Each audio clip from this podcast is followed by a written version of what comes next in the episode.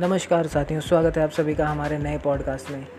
आज हम बात करने वाले हैं वॉरेन बफेट के बारे में। जी हाँ वॉरेन एडवर्ड बफेट। इनका जन्म 30 अगस्त 1930 को हुआ था।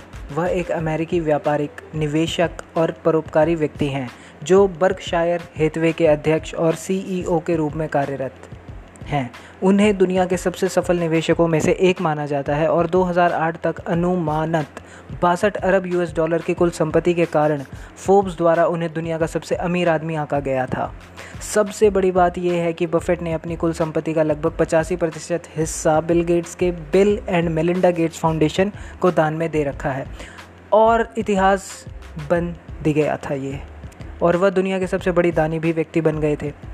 तो चलिए जानते हैं वॉरेन बफेट की पूरी ज़िंदगी के बारे में। पूरी बायोग्राफी आज हम इस पॉडकास्ट में डिस्कस करने वाले हैं। बफे के माता पिता का नाम हावर्ड और लीला था। वह एक शेयर ब्रोकर के बेटे होने के कारण वह शेयर बाज़ार में बहुत कम उम्र में ही शामिल हो गए थे। बंजामिन ग्राहम उनके एक प्रभावशाली पथ प्रदर्शक थे। उन्होंने उनके गुणों को सीखा और उन्होंने 15 प्रतिशत तक ग्राहम के विचारों को ग्रहण किया। ग्राहम के विचारों ने बफेट को बहुत अधिक प्रभावित किया। उन्होंने उनसे शिक्षा भी प्राप्त करी और वह कोलंबिया बिज़नेस स्कूल से स्नातक की उपाधि प्राप्त करने के लिए गए, जहाँ उन्होंने बेंजामिन ग्राहम द्वारा अग्रणी मूल्य निवेश की अवधारणा के आसपास अपने निवेश दर्शन को ढाला। अगर उनकी निजी जीवन के बारे में बात करें तो बफेट के पिता शेयर बाज़ार के एक कारोबारी थे। बफे ने 11 साल की उम्र में अपने पिता के साथ शेयर बाज़ार में अपना नया कारोबारी जीवन की शुरुआत करी। उनकी एक साथी थी जिनका नाम एस्ट्रिड मैनेक्स था। छिहत्तर साल की उम्र में उसने वॉरेन बफेट से विवाह कर लिया।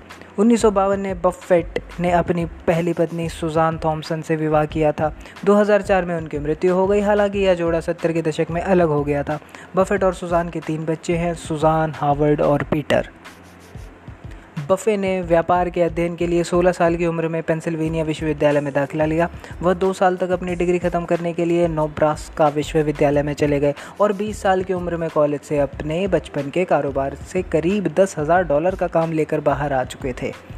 वह नेब्रास्का फुटबॉल के एक समर्पित आजीवन अनुयायी थे और उनके समय के अनुसार उन्होंने कई खेलों में भाग लिया। उन्होंने सम्माननीय सहायक कोच होने के बाद नेब्रास्का साइडलाइन से ओकलाहोमा के खिलाफ 2009 के खेल को देखा।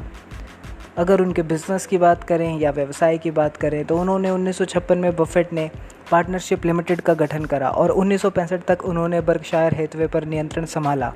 मीडिया, बीमा, ऊर्जा और खाद्य और पेय उद्योगों में होल्डिंग्स के साथ एक समूह के विकास की पूर्ति करी। बफेट दुनिया के सबसे अमीर पुरुषों और प्रसिद्ध परोपकारी व्यक्ति बन गए। उन्होंने न्यूयॉर्क इंस्टीट्यूट ऑफ़ फाइनेंस में अपनी अर्थशास्त्र पृष्ठभूमि पर ध्यान केंद्रित करने के लिए भाग लिया और जल्द ही ग्राहम के साथ कई व्यावसायिक साझेदारी शुरू की। चार्ली मूंगर से मिलने के बाद उन्होंने बफेट भागीदारी बनाई और उनकी फर्म ने आखिरकार बर्कशायर हेतवे नामक एक कपड़ा निर्माण करने वाली कंपनी का अधिग्रहण किया और कई प्रकार की होल्डिंग कंपनी बनाने के लिए यह नाम स्वीकृत कर डाला। बफेट 1970 में बर्कशायर हेतवे के अध्यक्ष और सबसे बड़े शेयर धारक रहे हैं और उन्हें वैश्विक मीडिया आउटलेट द्वारा अमोहा के जादूगर ओरेकल या ऋषि के रूप में जाने जाने लगा है। कोका कोला में बर्कशायर हेतवे के महत्वपूर्ण निवेश के बाद बफेट उन्नीस सौ नवासी से 2006 तक कंपनी के अध्यक्ष बने रहे।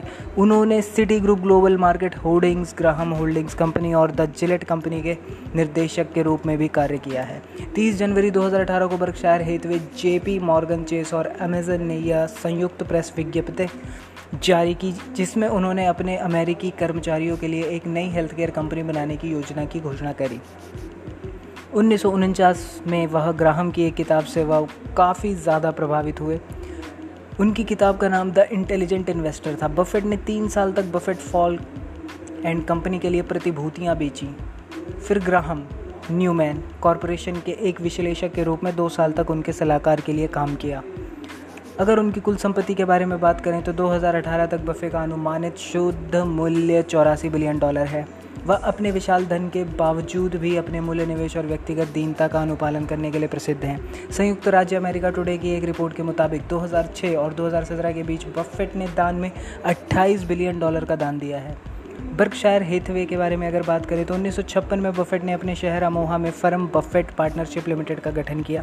ग्राहम से सीखी गई तकनीकों का उपयोग करके उन्होंने एक सफल कंपनी बनाई और इस तरह से वह करोड़पति बन गए।